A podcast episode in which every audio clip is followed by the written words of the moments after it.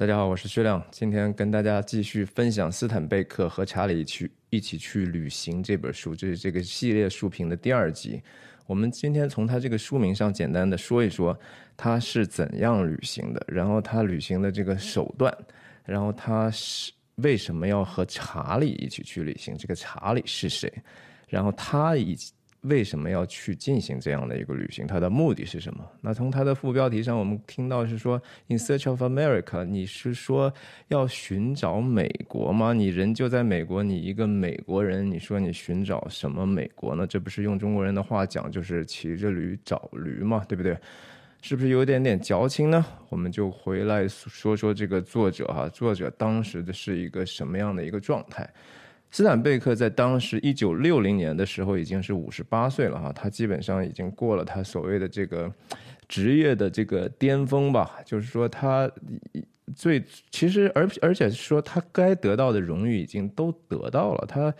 呃，虽然说离得到奥斯卡文学奖还差两年，但是真的除此之外，所有的荣誉都有了哈。该被批评、被骂的时候也都过去了，他所有的争议可能后来也没有再遇到更严厉的批评了。而且实际上，他离他最终去世也没有太多年了。你想，他又是作家，又是剧作家，然后也是著名的电影人，因为他几本小说，我们就说说《愤怒的葡萄》啊，《田鼠与人》啊，《伊甸园之冬》啊，这些都已经被拍成电影，而且都非常的成功哈。就当时福克斯，就是二十世纪福克斯的创始人，也就是美国原来特别有名的那个制片人叫 Carl Zanuck，这个人当时买这个斯坦贝克。愤怒的葡萄的这个原著版权要改编电影的时候，当时付了他十万美金。大家想一想，在那个年代，十万美金是一个什么样的一个概念哈？所以说，他他他是可以说是功成名就了。他那那他为什么要做这个旅程呢？这个旅程对于一个五十八岁的人来讲，他他要在接下来的十一周、十一周七十多天的时候，要整个。旅行大概一万英里的一个旅程，他也真的是知道这个旅程是其实是不是特别容易的。给了谁，给了一个年轻人都不是特别容易。我相信，如果说一个其实呃蜜月旅行的人，也很难真的说非常平顺的把这个十一周的时间，呃，就在路上完特别顺利的进行下去哈。所以他也为这个旅行进行了差不多长达半年的准备吧。那他是怎么旅行的呢？他的这个旅行的这个手段，当然我们前一期也说了哈，他是一个公路旅行嘛。那我们就看一下他这个他的这个坐骑哈，这个坐骑就是这个照片是现在在我们南边的这个一个城市叫 Salinas 的呃 Steinbeck National 呃 National Library，嗯，这么一个地方，就是斯坦贝克的国家。博物书图书馆里头的一个陈列的陈列品，那这这个这这个这个皮卡本身就是斯坦贝克这个当时去呃用来公路旅行的这么一个呃汽车吧，它是自己改装的。这个皮卡是 GMC，就是应该是 General Motor 呃通用汽车当时生产的一款皮卡。然后这后面的这个斗呢，我从另一个角度给大家看一下。这个斗是当时他自己去买的一个，这个叫 camper shell 哈，就是一个壳子，它可以很好的就整合在他这个后面皮卡的这个呃兜上。呃，他自己自己把这个整合了一下，然后。呃，其实当时他做完这个东西，很多人其实很羡慕他，你知道，即使在当时的美国，这这样的一个车，还是一个挺了不起，不是一般人能够承受得了的哈。当然，你也肯定斯坦贝克当时已经非常有钱了，对于他来说，财务自由了，早就不是钱都已经不是什么事情了。那那后来当然说，RV 的这种文化。到美国一直兴盛到今天哈，就是这个 recreational vehicle，大家房车嘛，就是很多人用也稍微有点钱的话，他会买一个这样的东西，平时也他也有地方可以放，也能维维护得起。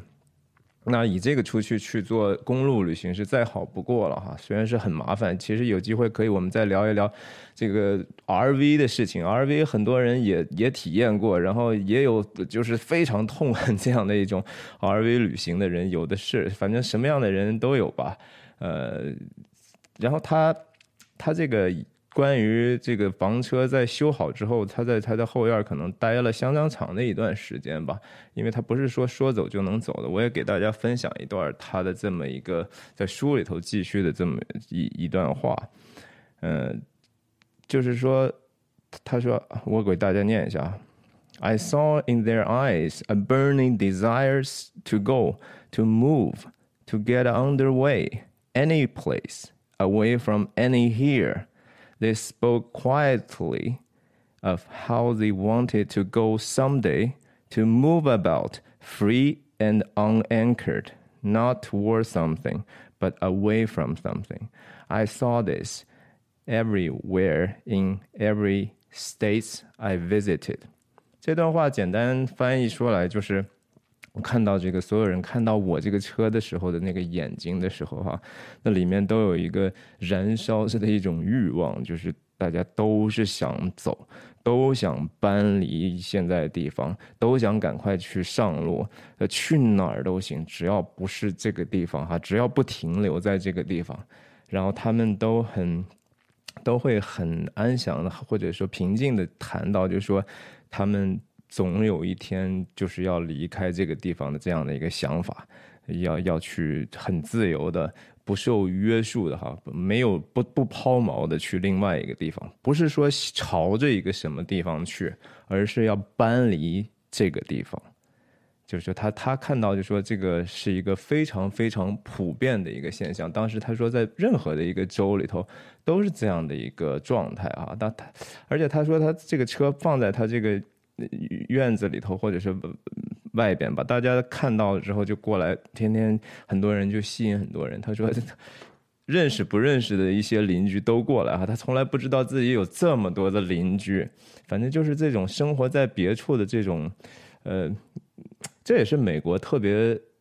独特的一个文化的基因吧，是吧？这种基因一直说延续到现在，大家都知道，就说美国人一生搬家的次数可能是全世界是排名非常前列的。因为第一个就是说这个国家是非常之大，然后可能选择首先是比较多的；另一个就是说这个土地上有相当多的人，他们有一种近乎偏执的这种。对自己所梦想的生活方式的一种追求啊，不管他能不能追求到，他就是很想追求。就这个地方，呃，这里头当然还包括自己的政治偏好啦、文化倾向，主要是其实就是归根结底就是生活方式。他希望自己是是怎么样去度过这样的一生的这么样的一个故事。嗯，所以呀，我就是说。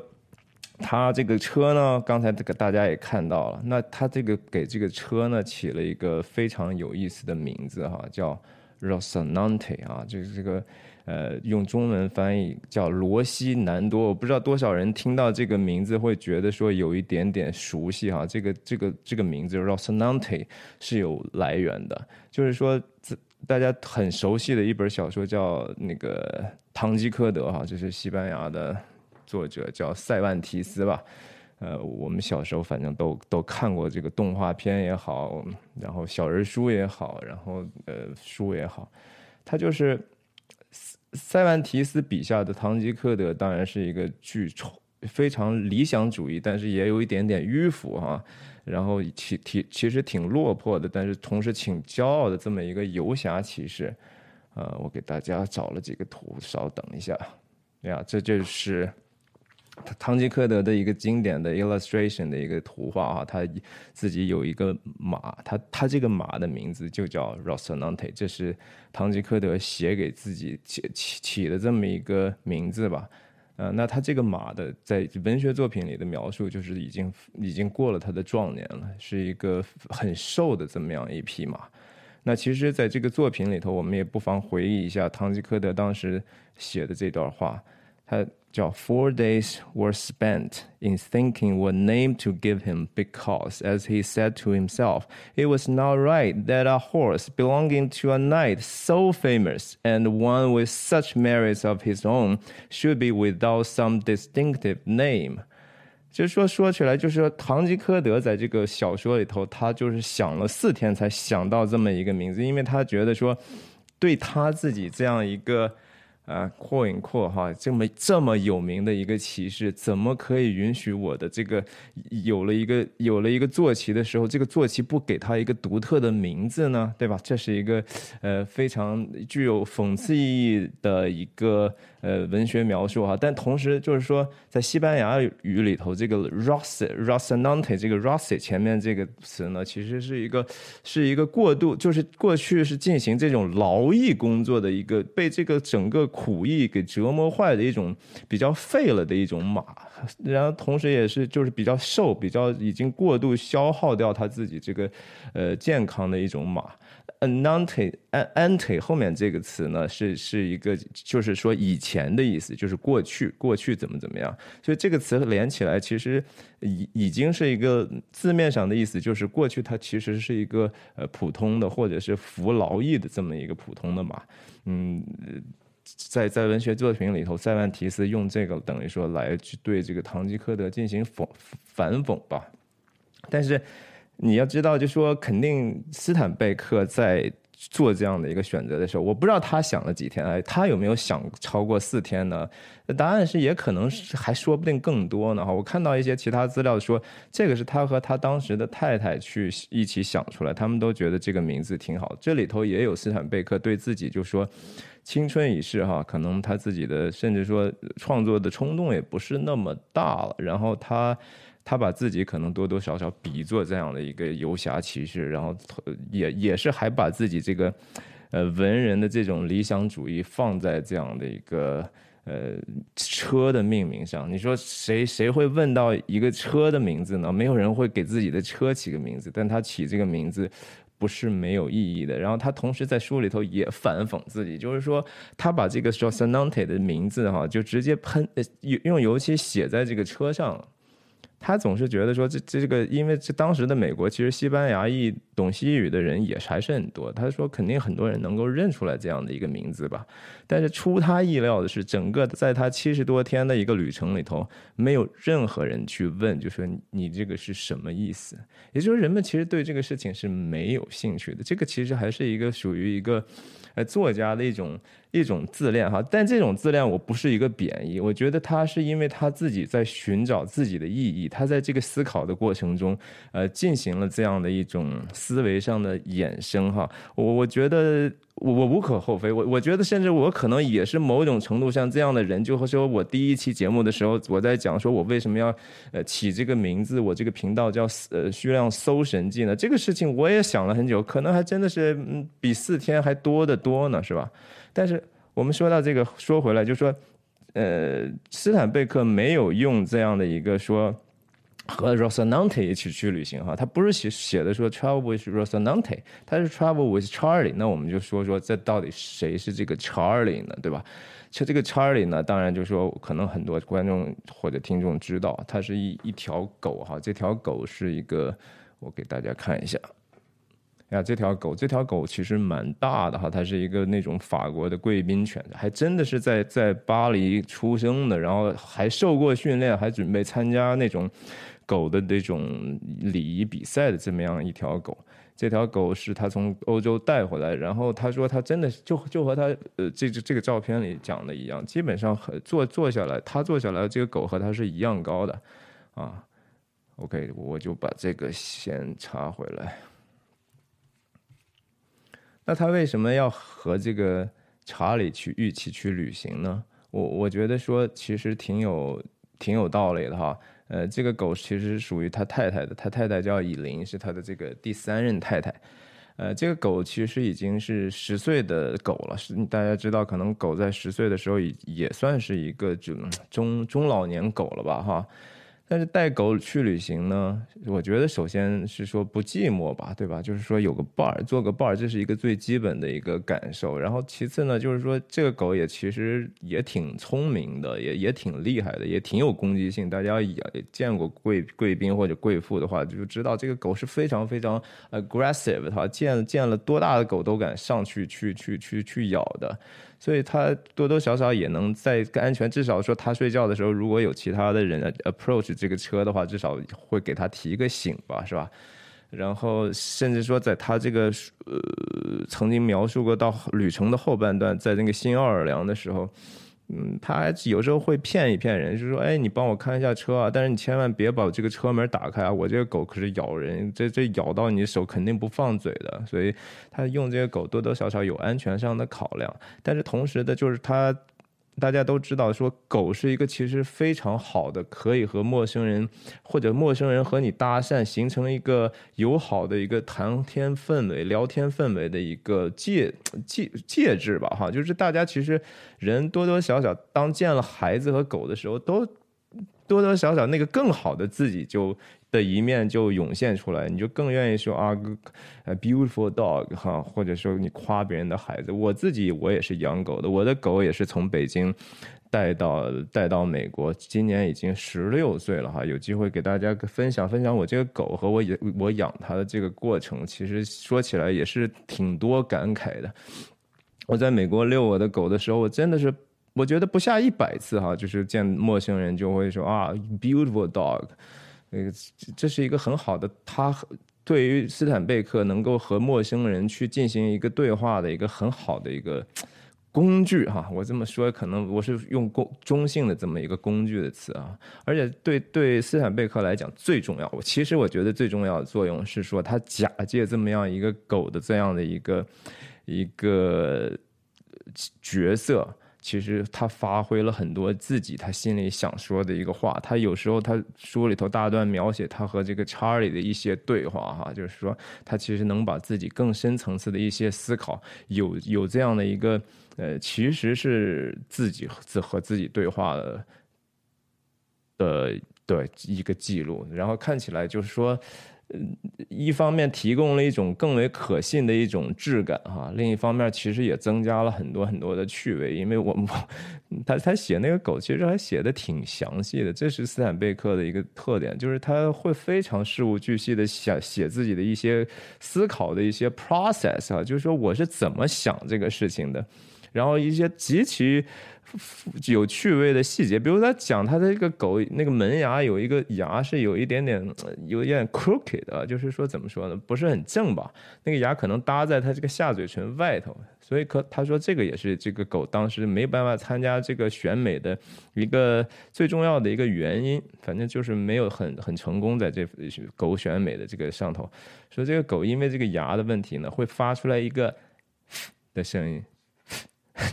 F F F 的一个清辅音，说这个是他见过的唯一一个可以发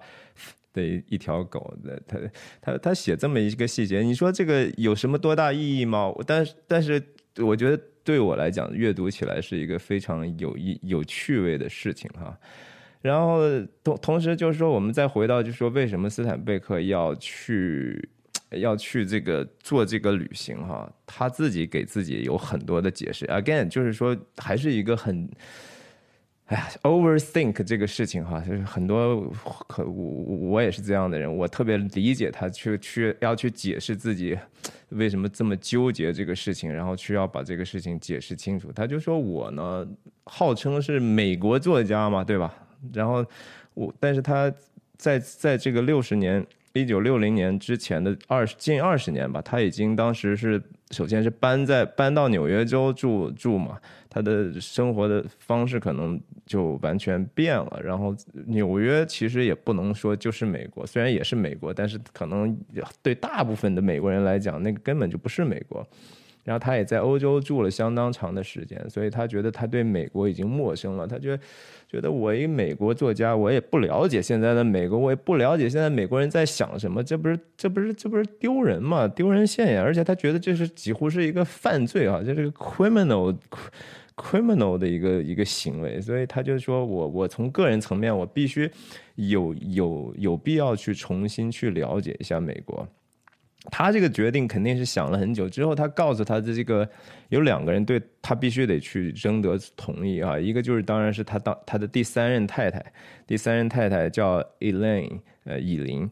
然后另外一个人就是说他的这个出版在出版方面的一个等于说经纪人吧，这这这他必须得赢得这这些人的支持，否则的话人家就不不会说你你你不可能这么随心所欲。你首先你有家庭，其次你有事业，这个经纪人人家帮了你这么多年，你不能说说走就走，对吧？你人家怎么打帮你去打理你的这个，其实也是个生意嘛，对吧？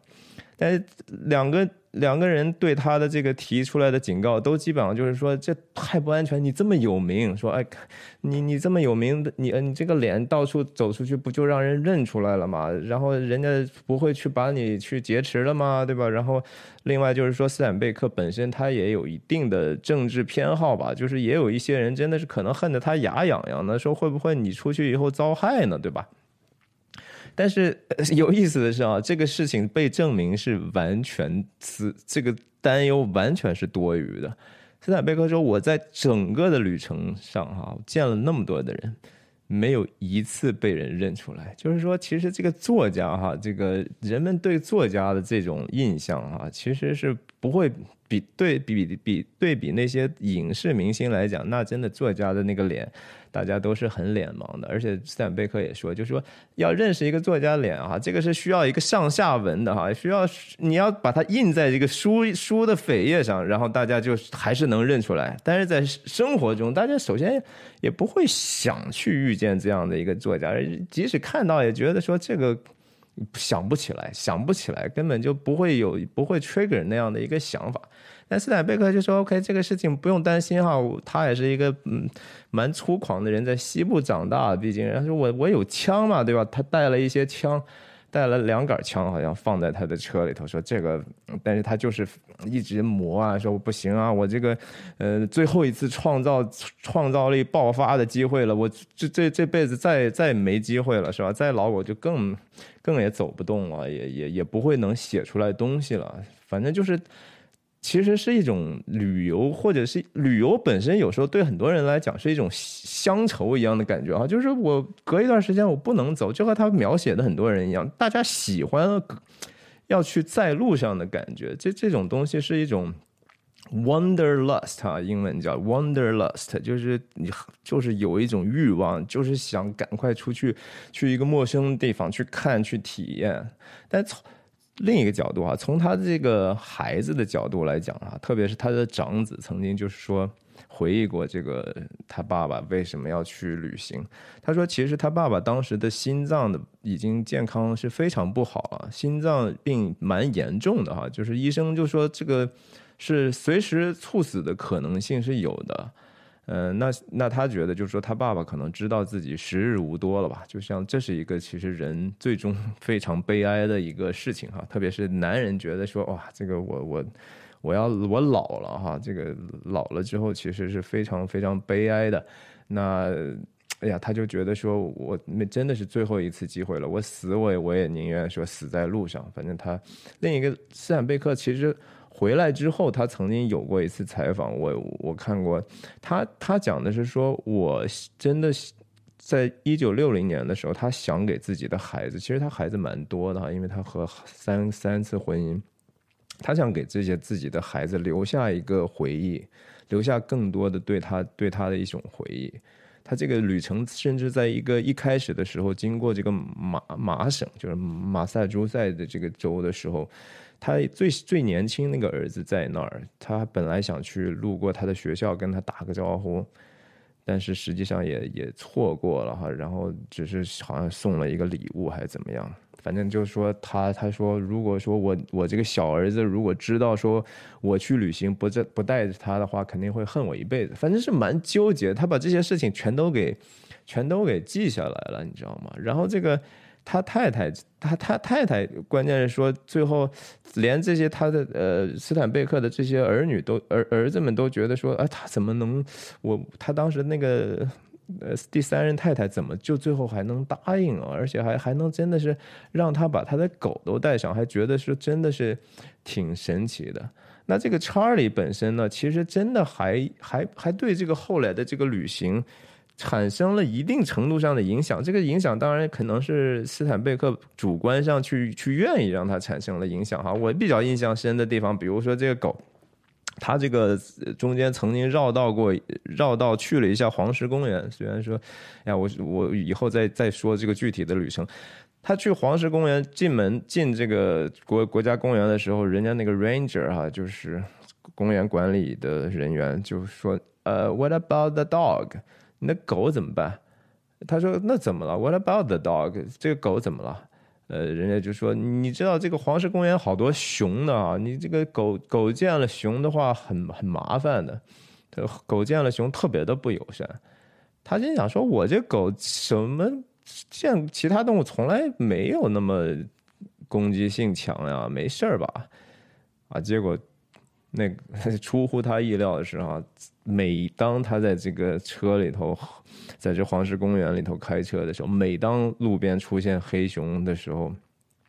他那狗，他那个 Charlie 啊，就疯了一样，就是表现出来从未有过的一种攻击性。吓得他觉得说哇，这我这真是重新让我认识一下狗啊！还人家真的是这个 ranger 还是比较有经验，甚至说这狗还在路上也是又生病啊什么的。他在芝加哥也是住的，因为那个酒店特别的豪华，不得不把它送到那种给狗的那种又能美容又能洗澡又又能狗狗旅店的地方。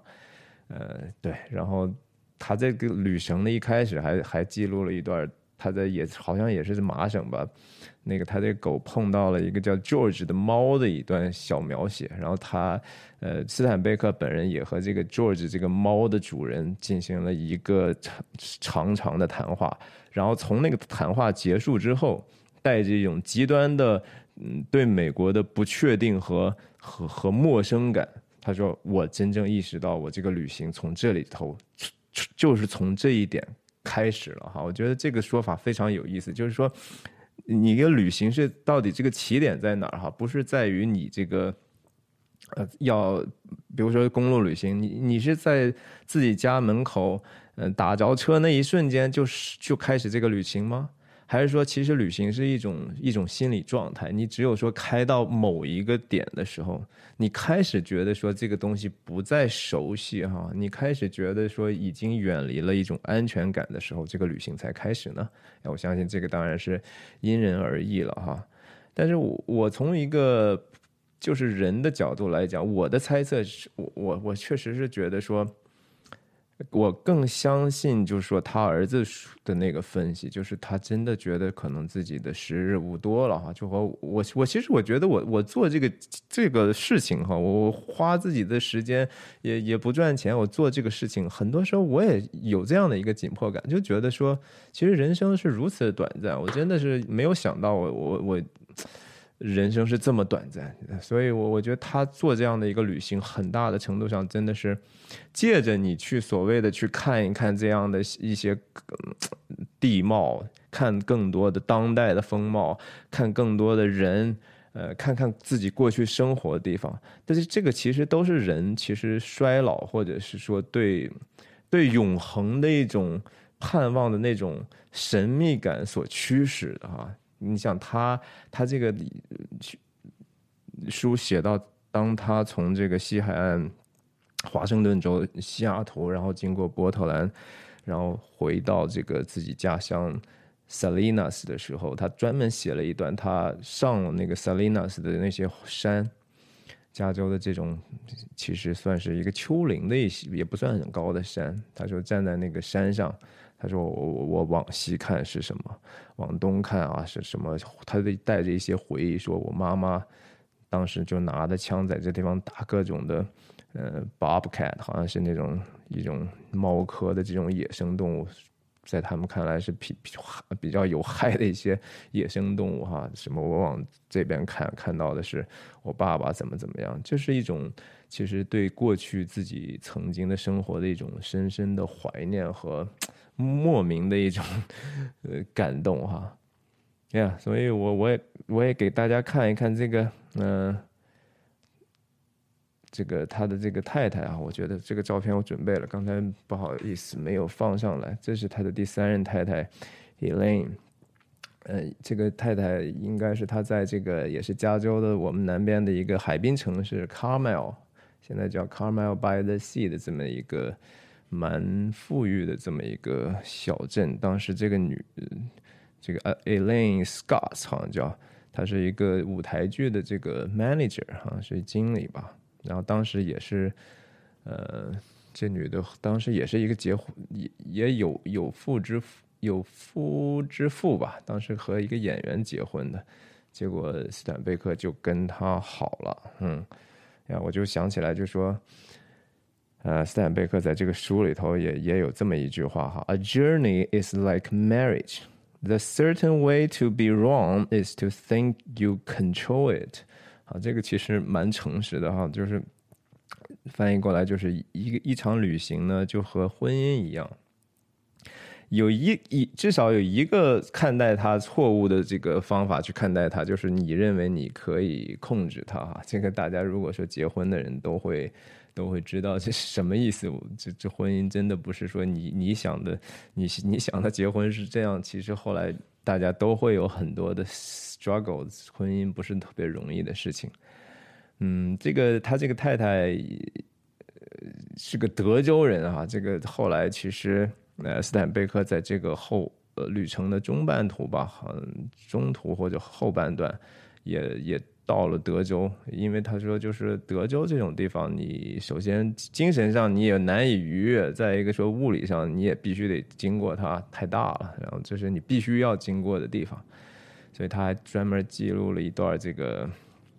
他去他这个太太的这个一个亲戚家的农场去哈，去去吃火鸡啊什么。当时好像是是是过什么感恩节还是怎么样，反正是一个非常有仪式感的，然后呃很繁繁琐的，还得换衣服，你知道，还得穿上白衬衫啊什么的。呃，在他看起来是一个非常繁荣的一个一个社交的场合，但是他也很有意思，就是说。他在纽约住的时候，也会有一些亲戚朋友去来纽约。来纽约之后呢，呃，他他就带着的这些朋友或者亲戚去，比如说百老汇看看秀啊什么的，对吧？去各种呃花天酒地啊。然后每次就是人家走的时候，都会说：“哇，你们这个纽约的生活啊，这种生活我们真的不习惯哈，我们过不来这个这个。”但斯坦贝克就说：“啊，其实心想说，你们不来，我们也不去这种地方啊，对吧？你们赶赶紧走吧。你你们不不不是说你们过不来，我们也过不来这种生活呀。所以这个事情其实，哎呀，呃，旅行嘛，其实我觉得说，我们从一个设身处处地，在这个作者的角度想，他如果说是一个快六十的人，身体状况也不是特别好的时候。”你会怎么去选择这样的一个旅行呢？是吧？就是说，我我觉得说，最后我想把落脚点还是回到这个圣经上有几句话哈。我觉得说有一句话是是大卫，就是以色列的一个王嘛，说的，就是说我我我们在地上是做聚集的哈，就是聚。寄居的，sorry，寄居的，就是说我们只是暂时住在这个地方，就和说旅行的时候，你也不过是在任何地方短暂的停留，然后你就会继续走。即使即使我们就一辈子就是非常保守的，就像我的故乡，其实我我是山西人哈，山西人是其实非常爱家的，其实非常不太喜欢出去的，连连阎锡山修铁路的时候都是窄轨铁路，我们也不出去，你们也别进来，我们在这儿就挺好的。但是我们仍然在这个地上，在这个世界是一个短暂的过程，非常快我们就离开了。然后圣经有另一句话是彼得说的：“说你们是客旅，是寄居的。”这个话是非常真实的。我今天的分享就停在这儿，我下一次有可能会谈到，就是说。呃，他这个旅行中的一些高光的时刻，我觉得也可以去发散很多有意思的事情啊！感谢大家收看，欢迎订阅我的，不管是音频还是视频，在各个频道上的平台，也欢迎帮忙去分享，谢谢大家。